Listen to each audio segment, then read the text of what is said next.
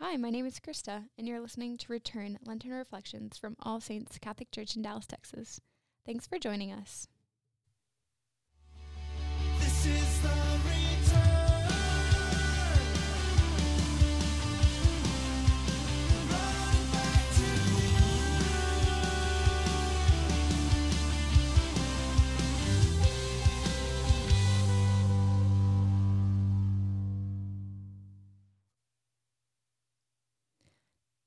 Welcome back, everyone, to Return, where we take time each day to prepare our hearts for Easter and our souls for heaven.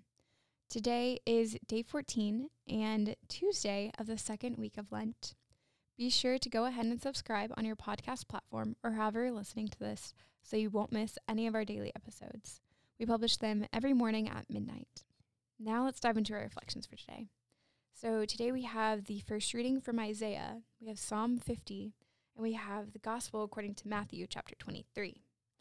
Um, so in this gospel, Jesus is sitting down with the crowds and the disciples, and he's talking to them um, about the Pharisees, and ex- he's explaining to the people that the Pharisees uh, they they preach, but they do not practice what they preach. Um, he's encouraging the people to listen to what they're preaching, but not to follow the examples that the Pharisees and the scribes lead. I think this is incredibly bold of Jesus um, to come in and to tell these uh, Jewish people that their leaders are not examples for them to follow. Um, to have heard that as a Jewish person, to have heard that your leader, the person that you've been looking up to, the person that you've been thinking, wow, they're so holy, if only I could be like them. Jesus is saying, actually, not quite, not not quite. Don't follow their example. Um, but instead, he's inviting them to to a different example. Later on, he says, um, As for you, do not be called rabbi. You have but one teacher, and you are all brothers. Call no one on earth your father. You have but one Father in heaven. Do not be called master. You have but one master, the Christ. And so he's encouraging them that but you do have an example to follow. You have a rabbi, you have a father, you have a master. And that is God. That is Christ Jesus. Um, that is the Heavenly Father. Um, so when we're thinking about who who do I be like? Who do I strive to imitate? Um, whose character do I want to take on?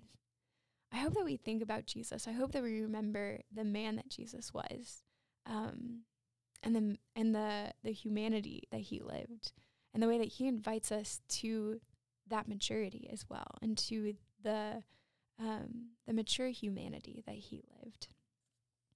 I think one other note that I really appreciate from this gospel um, is this line here at the at the at the end where it says, "Whoever exalts himself will be humbled, but whoever humbles himself will be exalted."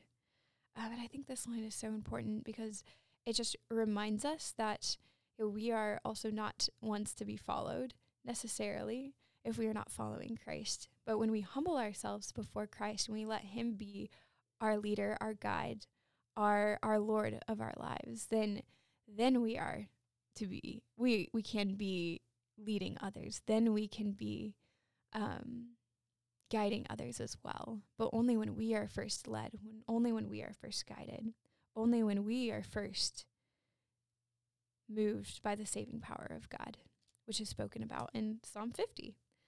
Um, so I encourage you today, during this week of Lent, to really look at your life and to see in what ways have you um, n- have you sought to lead others without first being led by Jesus, and then to invite him into those places, invite him to lead you so that you may also lead, um, especially leading in humility. So our prayers are with you. Um, and thank you for joining us today for Return. Be sure to join us again tomorrow for day 15. God bless.